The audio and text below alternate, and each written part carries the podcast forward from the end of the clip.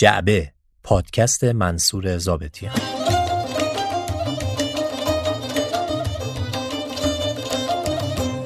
خانم ها آقایان سلام. این جعبه شماره 20 است که میشنوید. عنوان این جعبه خیام جان یا این قافله عمر عجب میگذرد. این قافله عمر عجب میگذرد.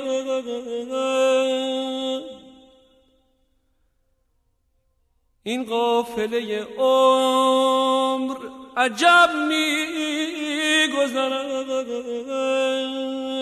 دریاب دمی که با طرب میگذرد که با طرب میگذرد.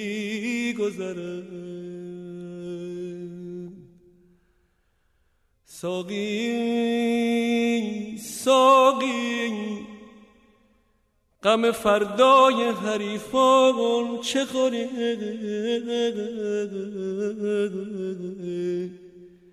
پیش آر پیاله را پیش آر پیاله را که شب می گذره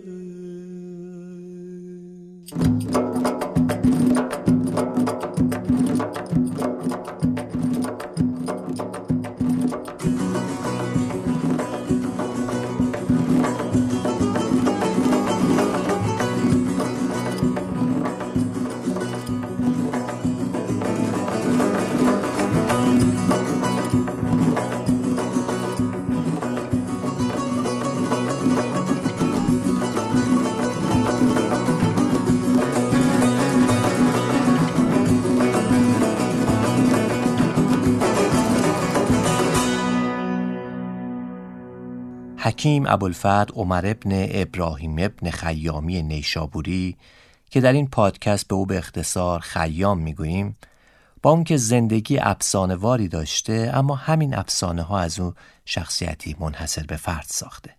آنچه امروز از زندگی خیام می‌دونیم یا دست کم خیال می‌کنیم که می‌دونیم چنان پرتناقضه که گاهی وقتها حتی این فرضیه رو تقویت می‌کنه که آیا ما داریم درباره یک نفر به نام خیام حرف می‌زنیم یا دو نفر که تشابه اسمی داشتند آیا ریاضیدان نابغه و منجمی که تقویم امروز جهان مدیون خلاقیت اونه همون شاعر بیخیال و دم غنیمت شمار معروف بوده؟ این شاعر معروف با شعرهای گاه کفرآمیزش چطور راه کعبه پیش می گرفته و سفر حج می رفته و نماز می خونده؟ در این پادکست شما بیشتر با خیام و نشانه های حضورش در ایران و جهان آشنا میشین. در این پادکست هم بادی اسپینر در کنار ما ایستاده. بادی اسپینر یک برند خوشنام و معروف تولید لباسه که محصولاتش حاصل تلاش طراحان و کارگران ایرانیه. خوشحالم که با حمایت از بادی اسپینر می‌تونم از اقتصاد بخش خصوصی کشورم حمایت کنم و زندگی کارگران و هنرمندان مشغول در این صنعت رو رونق بدم. امیدوارم با شنیدن جعبه شماره 20 خوش باشین چنان که خیام زباده خوش بود. خیام اگر زباده مستی خوش باش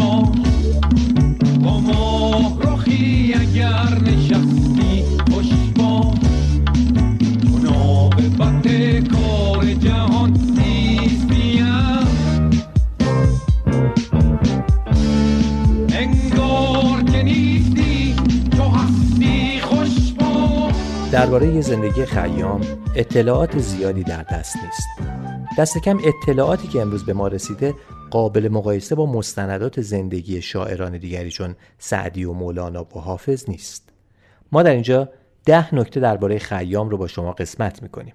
نکاتی که شاید برای کسایی که خیام رو چندان نمی‌شناسن جذاب باشه. متن این بخش رو احسان رضایی روزنامه نگار برامون نوشته. یک اسمش عمر بود. پسر ابراهیم هیچ وقت ازدواج نکرد و فرزندی نداشت. گفتند قدی بلند و سری بزرگ داشت. کم حرف بود و گوشگیر. چنان حافظه ای داشت که کتابی مفصل رو در اصفهان خوند و در نیشابور تمامش رو از حفظ نوشت. دو میگن خیام هیچ کدوم از دانشمندای زمان خودش رو قبول نداشت اما به ابن سینا علاقه و احترام عجیبی داشت. در رسالاتش از ابن سینا با عناوینی مثل معلم من یاد کرده و خودش رو تنها پیرو واقعی اون می‌دونه. خیام یکی از رساله های عربی ابن سینا در باب توحید رو به فارسی ترجمه کرده.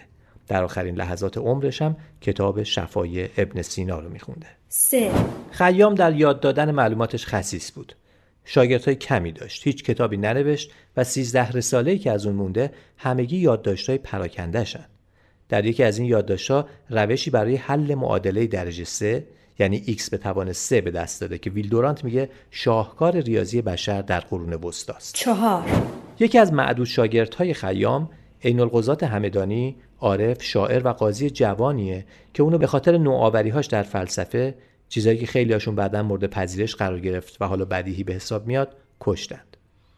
بعید نیست قتل فجیع این شاگرد جوان و با استعداد در سرودن اون ربایی های نومیدانه تاثیر داشته باشه. پنج. ملکشاه سلجوقی پادشاه معاصر خیام با اینکه خودش پادشاهی اهل عیش و عشرت بود اما چون تمام کارها رو به خاج نظام الملک سپرده بود یکی از بهترین دورانهای تاریخ ایران رو رقم زده او برای خیام مقرری یا به تعبیر امروزی بورسیه ای سالانه ده هزار سکه طلا مقرر کرده بود و در سال 467 از خیام و دیگر دانشمندان خواست تا تقویم و اصلاح کند.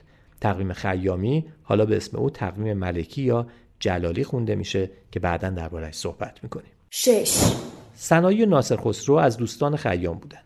یک بار در هرات به صنایع تهمت دزدی زدن. اونم به خیام نامه نوشت تا از نفوذش در دولت استفاده کنه و اونو از این گرفتاری نجات بده. این نامه قدیمی ترین سند به جامانده درباره زندگی و احوال خیام. هفت جایی که خیام دفنه باغ شخصی خودشه. این باغ رو خواجه نظام الملک به اون هدیه داده بود. خیام هم در عوض به پسرای خواجه درس داد.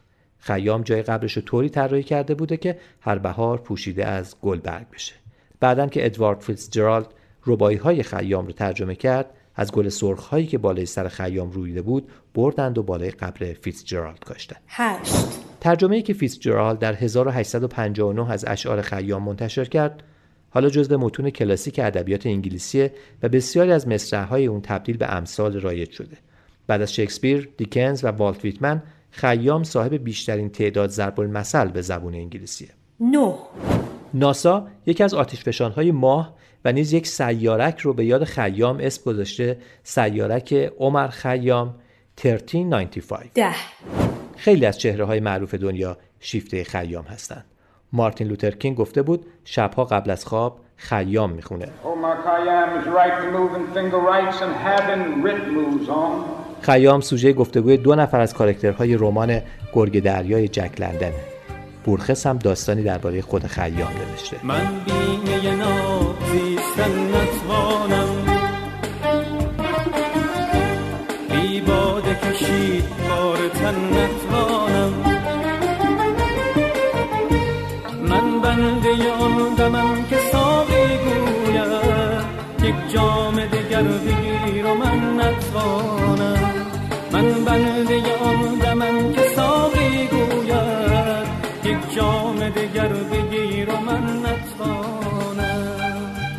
خیام به نشانه های فرهنگ باستانی ایران توجهی ویژه داره. او در رباعیات بسیاری از پادشاهان کهن ایرانی از کیکاووس تا بهرام گور یاد کرده. مرغی دیدم نشسته بر باره توس در پیش نهاد کله کیکاووس. با کله همی گفت که افسوس افسوس کو بانگ جرس ها و کجا ناله کوس؟ یا این ربایی. این کهنه رباط را که عالم نام است و آرامگه ابلق صبح و شام است. بزمی است که وامانده صد جمشید است. قصری است که تکیهگاه صد بهرام است. اما از محمود دولت آبادی بشنوید که درباره نگاه دوگانه خیام به فرهنگ ایران باستان چنین میگه. خیام دو گونه نظر دارد به گذشته ایران. یک گونه با دریغ و تأسف به ویرانی ها از دست رفتن های اون جلوه ها و زیبایی هایی که در ایران باستان بوده و یک وجه دیگر آمده است. این حس قبن خودش رو در بازآفرینی اون زیبایی ها چیکار کرده؟ بیان کرده. پس دو وجه نگاه خیام در ترانه هاش و ربایی هاش نگاه حسرت و قبنه در نصرش و نوروزنامه که اسمش یعنی شادینامه آمده است و دوباره احیا کرده تمام اون زیبایی ها و ارزش های باستانی ایران بود.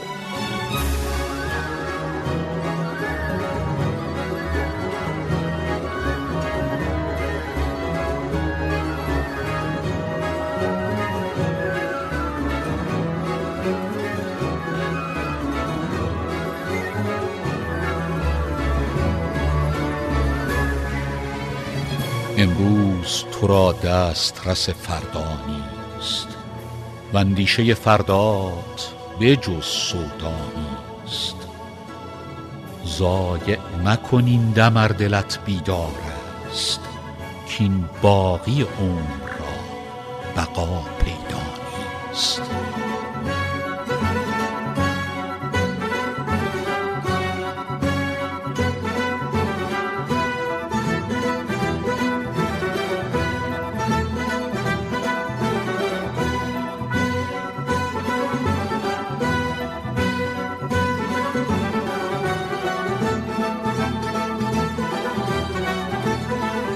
تلاش، نبوغ و تأثیر خیام در عرصه ریاضیات نگاه جهان را از غرب محوری و به ویژه یونان محوری این علم به سوی شرق و به ویژه ایران معطوف کرد. گرچه خیام در فعالیت پاره وقتش به عنوان یک رباییسترا امروزه در جهان مشهورتره اما ایده های او در فعالیت تمام وقتش در حوزه جبر و حساب انقلابی در این حوزه پدید آورد. در دوران ملکشاه سلجوقی خیام از نیشابور به اصفهان اعزام شد تا به عنوان یک ستاره شناس به رصد افلاک بپردازه و با تدوین یک تقویم کارآمد مشکلات پیش روی رو از میان برداره. خیام پس از هشت سال تقویم جلالی رو تدوین کرد که بر اساس سال شمسی محاسبه می‌شد. تا پیش از اون تقویم قمری 354 روزه مشکلات فراوانی رو پیش می آورد. پس از تدوین و ترویج این تقویم بود که زمان دقیق نوروز ایرانی در نخستین روز اعتدال بهاری تشخیص داده شد و فصلها و ماههای ایرانی نظم و نسق گرفت.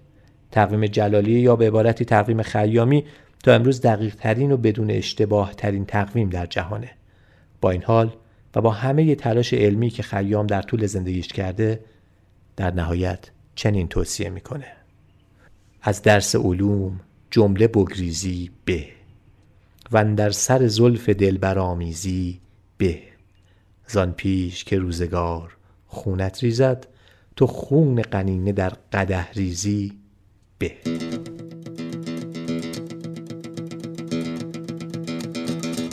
آقای خیام ما امشب اینجاییم تا بگوییم از داشتن شما تا چه اندازه خوشحالیم.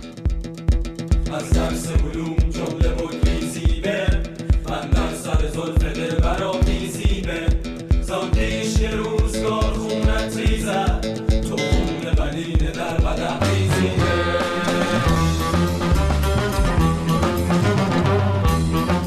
ما با شما.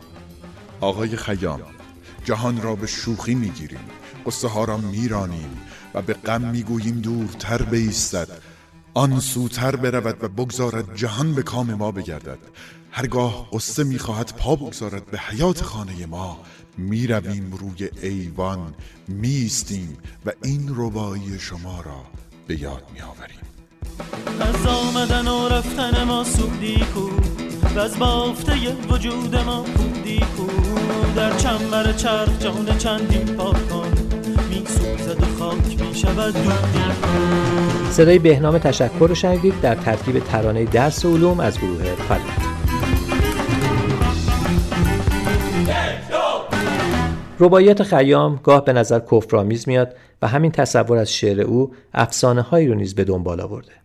از جمله این افسانه که میگن خیام می‌خواسته باده بنوشه که بادی میوزه و کوزه میش رو میشکنه و شاعر بلافاصله این ربایی رو میسرایه که ابریق می مرا شکستی ربی بر من در عیش را ببستی ربی. من می خورم و تو می‌کنی بدمستی خاکم بدهن مگر که مستی ربی. پس چون این شعر کفرآمیز رو میگه خداوند روی خیام رو سیاه می‌کنه و بعد خیام برای پوزش این شعر رو میگه. ناکرده گنه در این جهان کیست بگو؟ آن کس که گنه نکرد چون زیست بگو؟ من بد کنم و تو بد مکافات دهی پس فرق میان من و تو چیست بگو؟ و چون این شعر رو گفت خداوند دوباره روی خیام رو سپید کرد. در افسانه آمیز بودن این روایت همین بس که این دو ربایی هیچگاه بین رباعیات مستند خیام نبوده و تنها منتصب به اوست. در مقابل این نگاه کافرانه به خیام کسانی هم هستند که این تئوری ها رو با دلایل ساده ای رد می‌کنن از جمله دکتر حسین الهی قمشه‌ای که معتقد اون نمی‌تونسته یک کفر گویه بریده از دین باشه.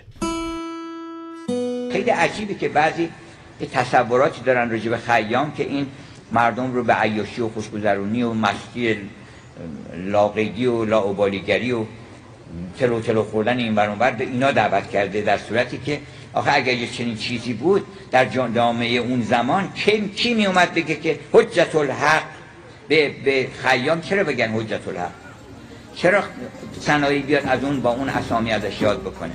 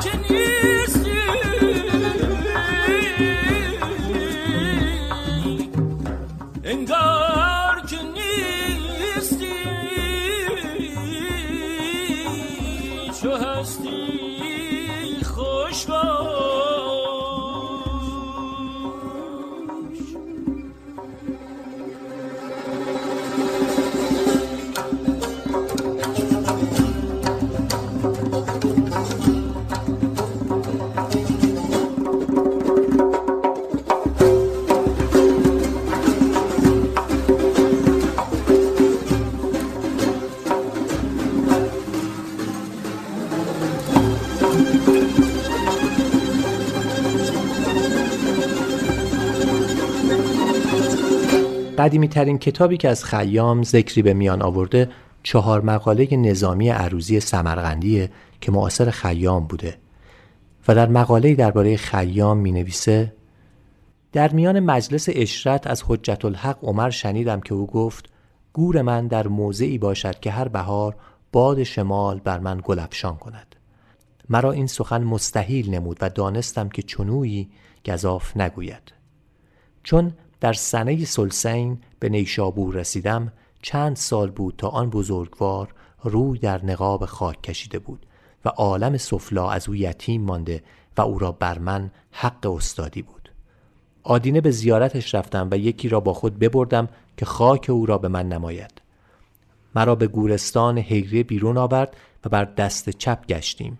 در پایین دیوار باقی خاک او دیدم نهاده و درختان امرود و زردالو سر از آن باغ بیرون کرده و چندان برگ شکوفه بر خاک او ریخته بود که خاک او در زیر گل پنهان شده بود و مرا یاد آن حکایت که به شهر بلخ از او شنیده بودم گریه بر من افتاد که در بسیط عالم هیچ جای نظیری نمی دیدم ایزد تعالی جای او در جنان کناد به منت و کرم. دوباره در جای دیگه به آرامگاه خیام برمیگردیم و درباره اون صحبت می‌کنیم. اما بگذارید اینجا سوار سمند زمان بشیم و از دوران نظامی عروزی به سرعت به قرن 19 میلادی بریم و درباره یه مردی صحبت کنیم که اسمش در جهان همیشه در کنار نام خیام اومده آقای ادوارد فیتزجرالد.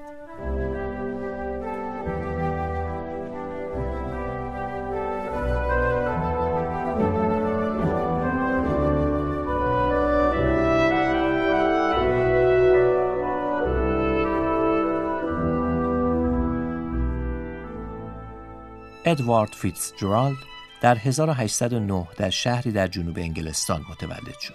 در خانواده اشرافزاده و به شدت مرفه که شرایط تحصیل اون رو در دانشگاه کمبریج فراهم کرد.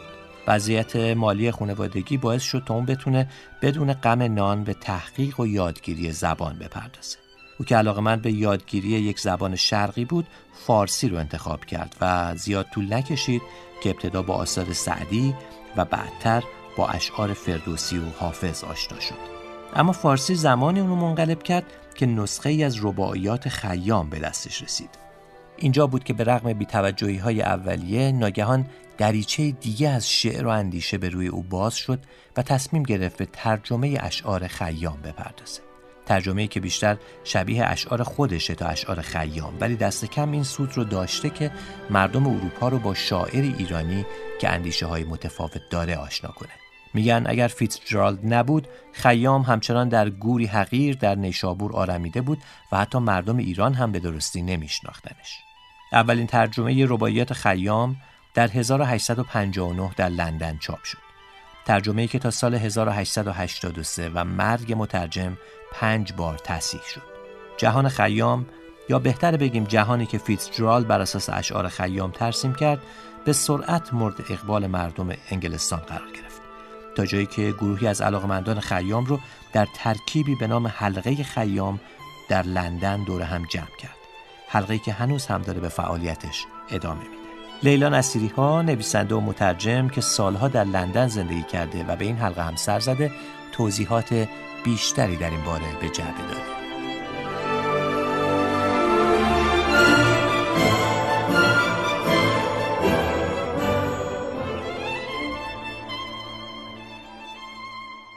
شب 13 اکتبر سال 1892 چند تا مرد واسه اولین بار توی رستوران پاکانی دور هم جمع میشن تا رباعیات عمر خیام رو جشن می‌گیرن. رستوران پاگانی رستورانی تو خیابون گریت پورتلند لندن. اونها اسم حلقهشون رو می‌ذارن حلقه عمر خیام یا حلقه OK که همون اول اسم عمر خیام باشه. تو این جلسه معارفه و همینطور جلسه های سالهای بعد اعضای حلقه دور هم جمع می شدن که بخورن و حسابی بنوشن و در مدح و ثنای عمر خیام و مترجم معروفش که ادوارد فیتزجرالد باشه گپ بزنن. اعضای حلقه فیتزجرالد رو قل دیگه عمر خیام می‌دونستن. قلی که از جون و دل واسه ترجمه شعرهای خیام مایه گذاشته بود. آوازه حلقه میون مردم دوستها و آشناها اونقدر میپیچه که حلقه دیگه ای سال 1900 توی بوستون آمریکا با همین ایده تشکیل میشه. اعضای این کلوب از آرتیست ها گرفته تا اهل ادبیات و محقق و نخبه سیاسی همه یه هدف مشترک داشتن. اینکه بر پایه یه معاشرت خوش رباعیات رو ستایش کنن و در کنار اون شناختی از شرق به دست بیارن. این حلقه ها کاملا کنترل شده بود. محدودیت داشت و هر کسی نمی‌تونست به اون راه پیدا کنه. آقایون در این فضای محدود دور هم جمع می شدن تا تن بدن به فلسفه‌ای که اصل اساسی رباعیات خیام بود. اصالت زندگی زندگی کردن در لحظه زندگی در همون آن بی و لذت بردن ازش. در یک کلام دم را دریافتن. اما روی دیگه سکه این بود که اعضای حلقه دور هم جمع می شدن تا از اون چه نوشته و سروده بودن با هم حرف بزنن و بحث کنن. سال 1859 وقتی رباعیات با ترجمه فیتزجرالد منتشر شد حتی یه نسخه از 250 نسخه ترجمه 20 صفحه فیتزجرالد توی دو سال آیندهش فروش نرفت ناشر بانک 40 تا نسخه چاپ اول کتاب رو برای خودش برداشته بود تا میون دوست و آشنا توزیع و تبلیغ کنه اما خیلی طول کشید تا خیام میون عوام و خواص محبوب شه. یه دهه بعدش رودیارد کیپلینگ نویسنده انگلیسی جزء اولین کسایی بود که اشعار رو کشف کرد. البته تا زمان جنگ جهانی اول یعنی سال 1914 عمر خیام و فلسفه کامجویش از زندگی و ترجمه فیتزجرالد اونقدر معروف شده بود که دیگه به عنوان تبلیغ هم روی بسته های مواد غذایی می‌شد اشعار خیام رو دید و خوند. محبوبیت این روبایی ها اونقدر بالا گرفت که در طول جنگ جهانی اول تو جیب جسد های سرباز سربازها هم می‌شد مجلدهای ورق ورق شده و فرسوده روبایات رو پیدا کرد بعدها آدمهای مشهور دیگه هم به حلقه دوستداران خیام اضافه شدن از جمله آرتور کانون دویل نویسنده شرلوکومز. از اول دهه اول قرن بیستم زن هم اجازه پیدا کردن در, در کسفت مهمون توی مهمونی های سالانه حضور داشته باشند. لذت های نفسانی دودلی و شکی که در فهوای ربایات خیام بود و نیستی قلیل الوقوع از اون چیزهایی بود که ذهن مخاطبای انگلیسی دوره ویکتوریا رو تسخیر کرده بود. اینها همون آدمایی بودن که توی فضای مذهبی بار اومده بودن و صبح یک شنبهشون رو توی کلیساها دعا میخوندن. واسه همین هم بود که جیکی چسترتون که نویسنده و فیلسوفه اسم رباعیات رو انجیل مذهب دم رو دریاب گذاشته بود. توی انگلستان دوره ویکتوریا طبقه مسئله خیلی جدی تلقه می‌شد. رفتار اخلاقی و اجتماعی آدم ها هم مدام در معرض قضاوت بود. کلوب اختصاصی خیام این امکان رو به برزاش می‌داد که هم هویت خودشون رو داشته باشن و هم در جامعه که در اون از هر طرف در مرز قضاوت و آزار بودن هویتی رو داشته باشن که دوستش دارن. شرایط تو زمانه طوری بود که مردهای اهل هنر و ادبیات خودشون رو تو جایگاهی پایین تر از نخبه های جامعه می‌دیدن. حلقه خیام هنوزم در لندن وجود داره. فعالیت می‌کنه و مهمونی میده. مهمونی هاش به روال سابق دو بار در سال تو ماهای مارس و نوامبر حالا در باشگاه معروف سویل توی لندن برگزار میشه و به برنامه همیشگیش هم سخت وفاداره فردی از اعضای باشگاه شعری می‌خونه رئیس حلقه سخنرانی می‌کنه آرتیستی که منوی شب رو طراحی کرده توضیح میده که بر چه اساس و چه ایدهای به چنین طرحی رسیده. اون هم منوی که گفته میشه توی اون سالها زنهایی رو نشون می‌داد که در خدمت مردها بودن و اونقدر آروم و رام به نظر میسن که انگار فرشته های باشن در خدمت آقایون نمونه های از این منوها رو بعضی از مجموعدارها جمع کردن که نشون میده آقایون منوها رو یادگاری با خودشون به خونه می بردن. غذاهای این منوها البته هنوز هم یه حال و هوای پاریسی و یه جور اشرافیت داره. اما نکته اینجاست که هنوز به سبک و سیاق گذشته نه تنها آدمای عادی به مهمونی ها را ندارن که حتی برای دسترسی به اطلاعاتی درباره چند و چون برگزاری مهمونی ها و سردر آوردن استعداد و اعضاش دسترسی به سایت برای عموم امکان پذیر نیست. درست برخلاف رستوران پاگانی خیابون گریت پورتلند که حالا جاش رو به چیزهای عمومیتر و عامتری مثل خنزر فنزر فروشی ها داده.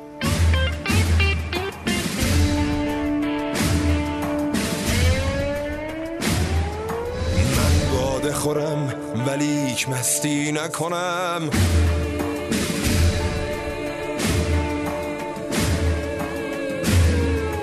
الا به قده دراز دستی نکنم.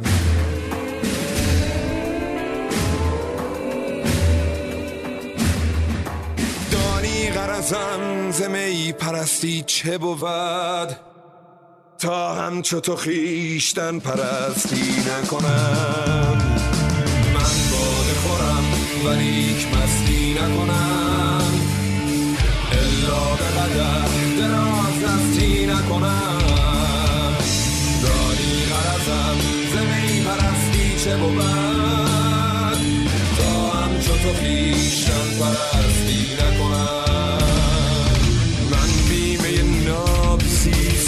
نتوانم بی باد کشیده بار تن نتوانم. من بنده آن دمم که ساقی گوید. یه جام دیگر بگیر و من نتوانم.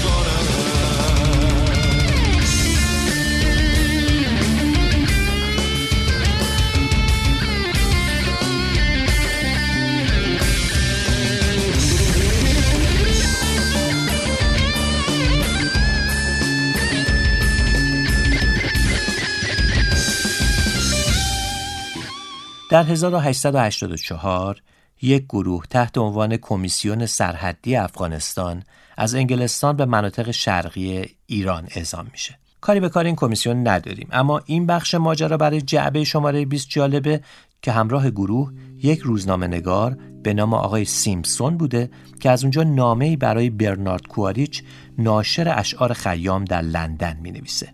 در نامه سیمپسون اینطور آمده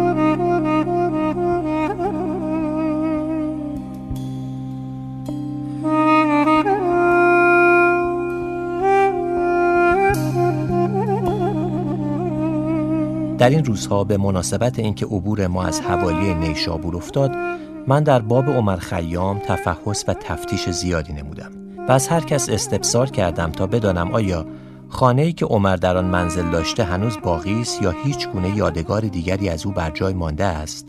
معلوم شد که بجز مقبره او فعلا اثری از آثار او باقی نیست.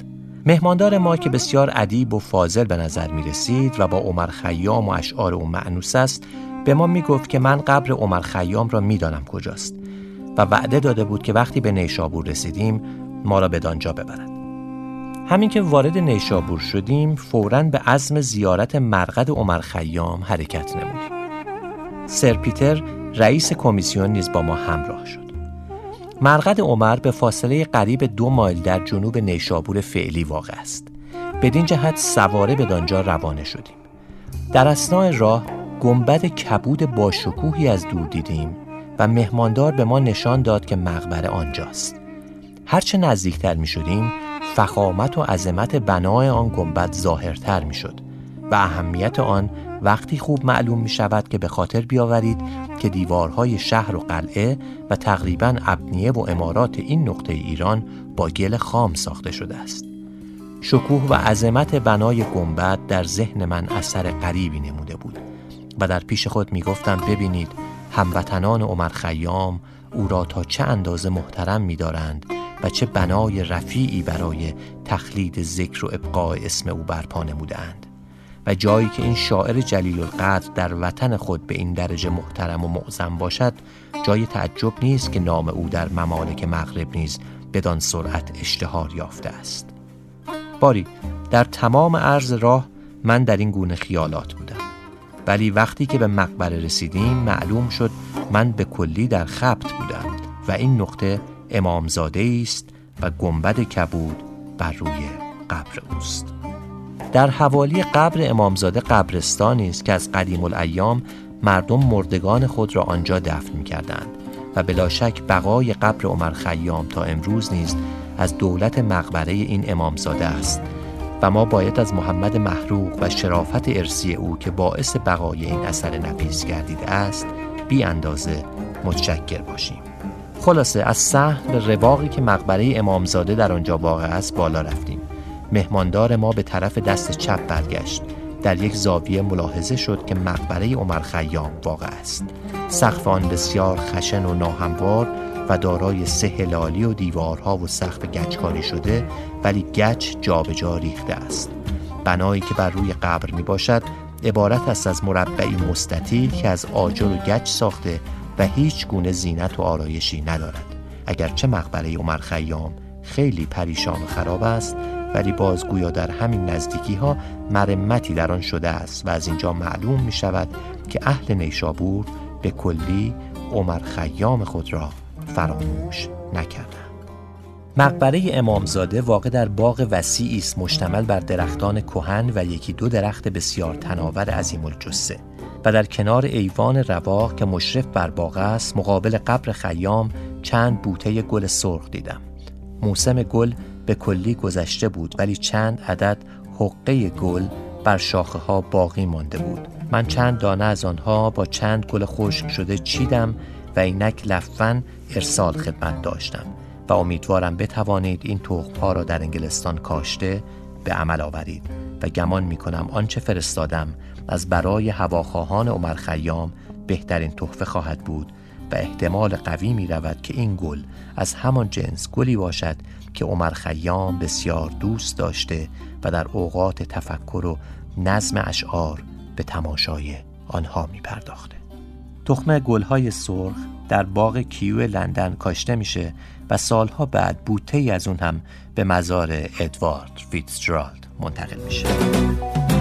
گل سرخ عزیز من به هر گلخانه باشی بدن رویای یک گلدان همیشه با تو خواهد بود. تو دستم را نوازش کرده بودی بعد از این حتما تب یک عشق بی پایان همیشه با تو خواهد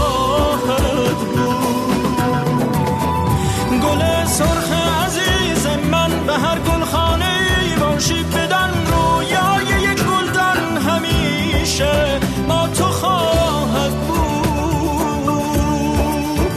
تو دستم را نوازش کرده بودی بعد از این حتما تب یک عشق بی پایان همیشه با تو خواهد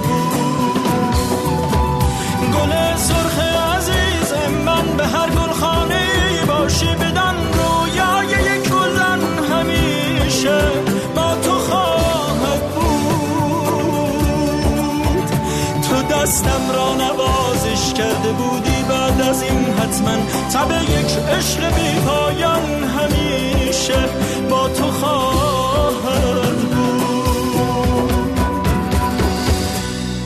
اما دوباره برگردیم به حلقه خیام. در 1895 کلوپ عمر خیام که فهمیده بود اوضاع مزار خیام در ایران بسیار اسفباره سر مورتیم دورند رو به دیدار ناصرالدین شاه میفرسته تا درخواست کنند که دولت ایران قبر شاعر محبوب انگلیسی ها رو در نیشابور مرمت و بازسازی کنه. چنان که دورند نقل می‌کنه ناصرالدین شاه با تعجب میگه آیا به راستی شما در انگلستان به نام عمر خیام کلوبی تأسیس کرده اید؟ آخر این مرد هزار سال است که مرده ما عده زیادی شعرای بزرگتر و بهتر از خیام در ایران داشته ایم و حتی خود من من همیشه در حیرت از این میزان اعتماد به نفس پادشاهان قاجارم. باید به شاه شهید برای این اعتماد به نفسش آفرین. کنم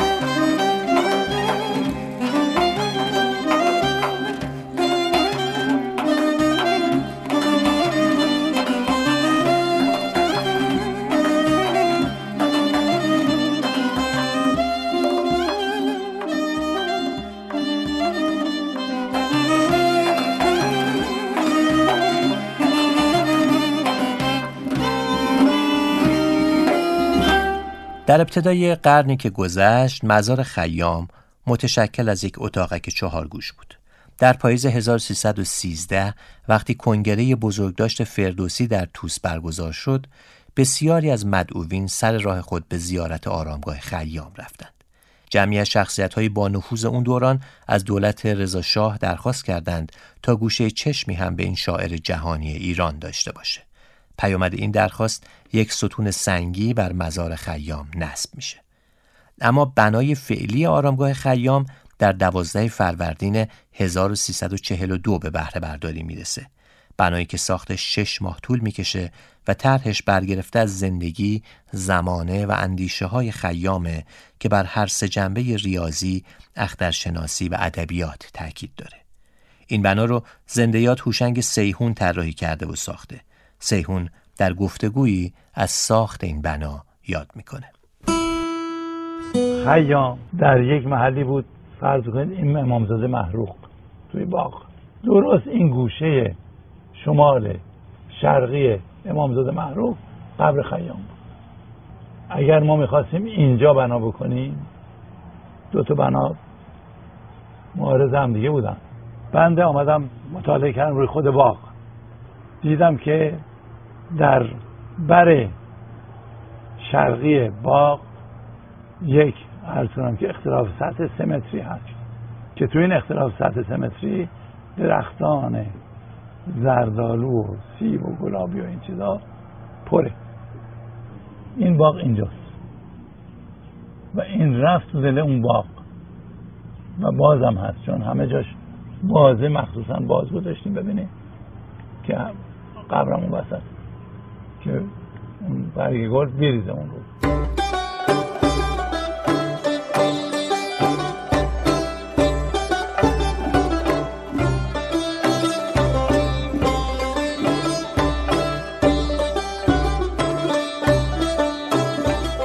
از آمدنم نبود گردون را سود و از رفتن من جاه و جلالش نفزود. از هیچ کسی نیست دو گوشم نشنود که این آمدن و رفتنم از بهر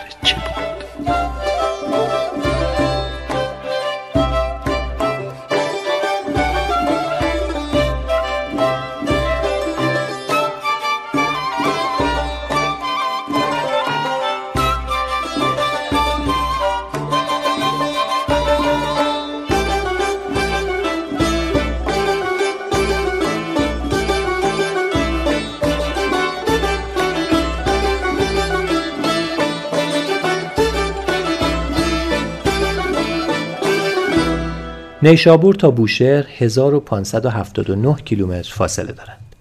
یعنی دقیقا سه برابر فاصله پاریس تا آمستردام.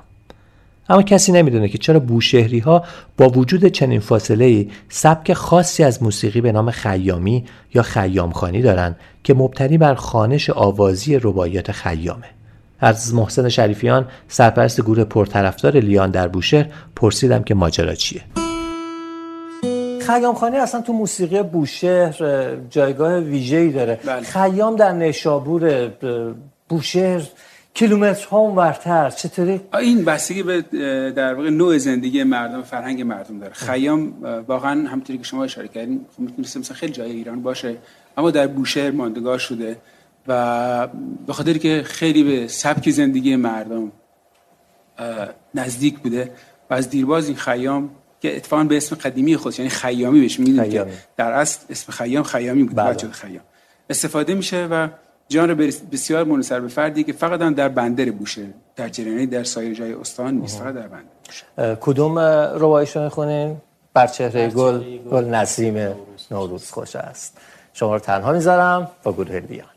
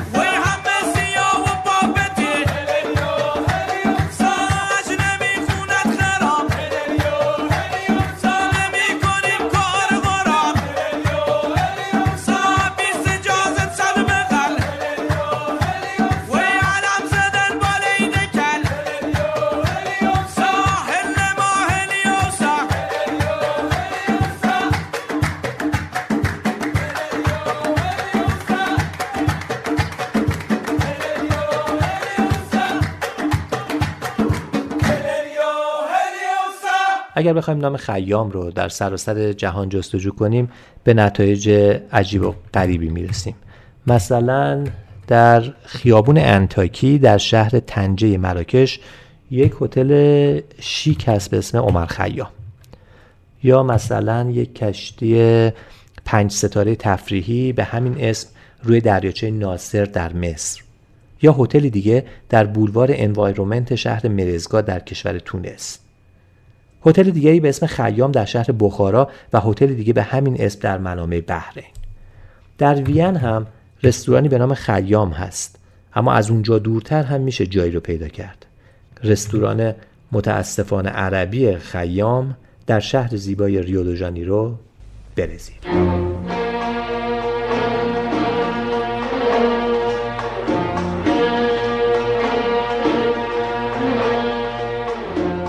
بسیاری از کسایی که ما در حرفه های دیگه غیر از ادبیات میشناسیمشون با خیام آشنایی دارن یا در صحبتاشون نقل قولی از اون میارن. ولادیمیر پوتین رئیس جمهور قدرتمند روسیه یکی از علاقمندان خیامه که گاهی در گفتگوهاش نقل قولی هم به زبان روسی از اون می‌کنه. یا بذاریم ببینم دیگه چی پیدا می‌کنم. آها این یکی. ای گفتین این کیه؟ Nor all your piety nor wit shall lure it back to cancel half a line. صدای بیل کلینتون بود رئیس جمهور اسبق آمریکا. البته اینجا هرچی میگردم نشونه ای از شعر خیام در صحبتهای رئیس جمهورای ایران یا حتی وزرا یا معاونین وزرا یا مدیر کلها یا معاونین مدیر کلها یا حتی دستیاران معاونین مدیر کلها پیدا نمی‌کنم. این یکی رو بشنوین. ببینین کی قرار رباعیت خیام رو بخونه. هنا القاهرة كوكب الشرق. الآنسة أم كلثوم تغني رباعيات الخيام. ترجمها عن الفارسية الأستاذ أحمد رامي ولحنها الأستاذ رياض السنباطي قبل الأوان وأغلى من الحاضر لذات تجي فليس في طبع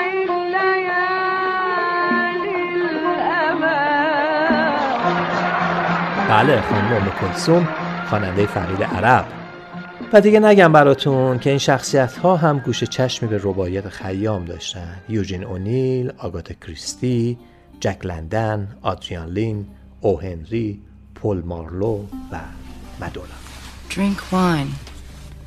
This is life eternal. This all that youth will give to you. It is the season for wine, roses, and drunken friends. Be happy for this moment. This moment is your life. There's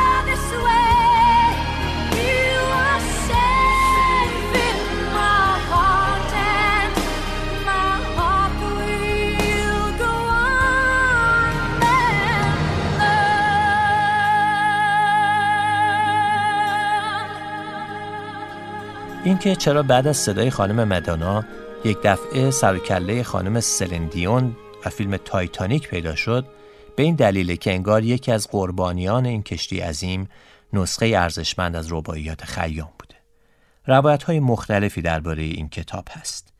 یکی از روایت ها میگه این نسخه دستنویس ارزشمندی از خود خیام بوده که توسط یک شاهزاده قجری به آمریکا برده میشه تا در یک حراجی به فروش بره.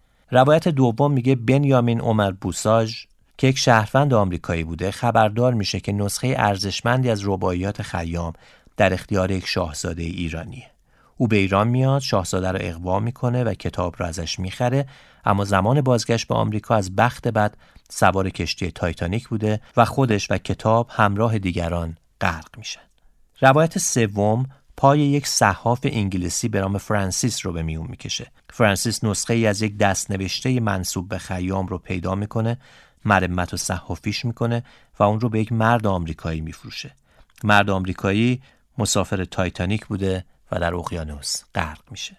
اما روایت نزدیکتر به واقعیت میگه اصلا این کتاب دستنویس خیام نبوده و نسخه دستنویس ادوارد فیتزجرالد از اشعار خیام بوده. به هر حال هیچ کس نمی‌تونه بعد از 100 سال بگه ماجرا چی بوده. اما به هر حال هر روایتی رو که قبول کنیم در یک چیز با هم مشترکن. اینکه یک نسخه از رباعیات خیام در نیمه شب 15 آوریل 1912 برای همیشه در قعر دریا جا خوش می‌کنه. نشین اینجور پکر پاشو حالشو ببر. آخه فرصت کمه. پاشو بلا مثل واسه چی دلگیری؟ تو این شیر تو شیری. همه یک قمی دارن زیاد و کمی دارن. عمر آدم ابر و باده. غم و حتی یه ذرش زیاده. گوش بده به حرف خیام سخت و آسون هرچی از میگذره ایام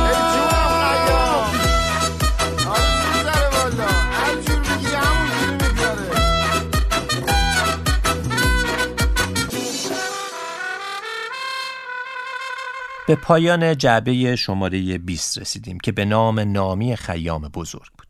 در اینجا باید از زحمات زهرا قائدی برای تدوین پادکست، عطا سرمس برای طراحی گرافیکی کاورها، سینا افشار برای طراحی استوری ها و دکتر فرشید سادات شریفی برای انتشار پادکست در فضای مجازی سپاسگزاری کنم. همینطور از بهنام تشکر، لیلا نصیری ها، محمد طلوعی، احسان رضایی، محسن شریفیان و سازندگان مستندهای نابغه پرسشگر و خط خیال تشکر می‌کنم. همونطور که در ابتدای پادکستم گفتم در این شماره هم بادی اسپینر از جعبه حمایت کرد. بادی اسپینر یک برند لباس کاملا ایرانیه که کیفیت تولیداتش چیزی کمتر از برندهای مشابه خارجی نداره. از بادی اسپینر سپاسگزارم که در کنار فعالیت های اقتصادی دغدغه های فرهنگی هم داره. اما این نکته رو هم باید اضافه کنم که بزرگترین حامی ما شما هستین که می‌تونین با معرفی پادکست جعبه به دوستانتون و به همه اونهایی که دلشون در گروه فرهنگ و هنر و ادبیات ایرانه به ما کمک کنین تا در این بی صدایی فرهنگی صدای جعبه بیشتر شنیده بشه. اجازه بدید این پادکست رو با صدای مردی به پایان ببرم که شاید به جرأت بگم بهترین خانش از رباعیات خیام رو در ترانه هاش داشته. خانم آقایان من منصور زابتیان هستم و ضمن خداحافظی از شما تنهاتون می‌ذارم با حرفها و صدای محمد رضا شجریان. قومی متفکرند در مذهب و دین. قومی به گمان فتاده در راه یقین. میترسم از اون که بانگ آید روزی کی بی خبران راه نه آن است و نه این. من خیام به خاطر این تفکرش دوستش دارم. به خاطر اینکه من معتقدم از همه شعرهای ما بیشتر میفهمیده. آگاه تر بوده. گرفتار عرفان و صوفیگری و چیز دیگه نبوده. مینوش که عمر جاودانی این است. خود حاصلت از دور جوانی این است. هنگام گل و مل است و یاران سرمست. خوش باش دمی که زندگانی این است. خوش باش دمی که زندگانی این مینوش که عمر جاودانی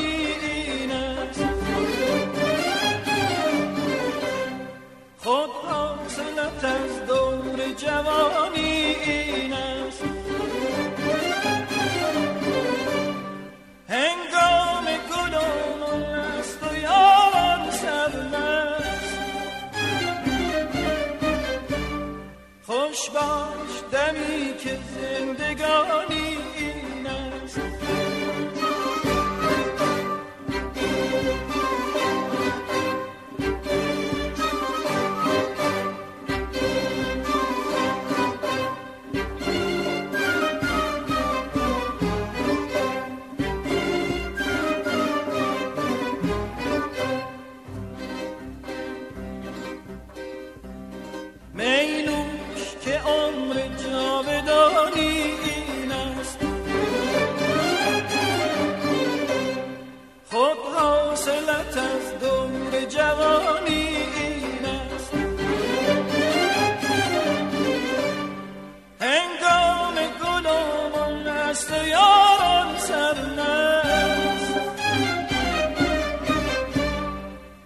باش دمی که زندگانی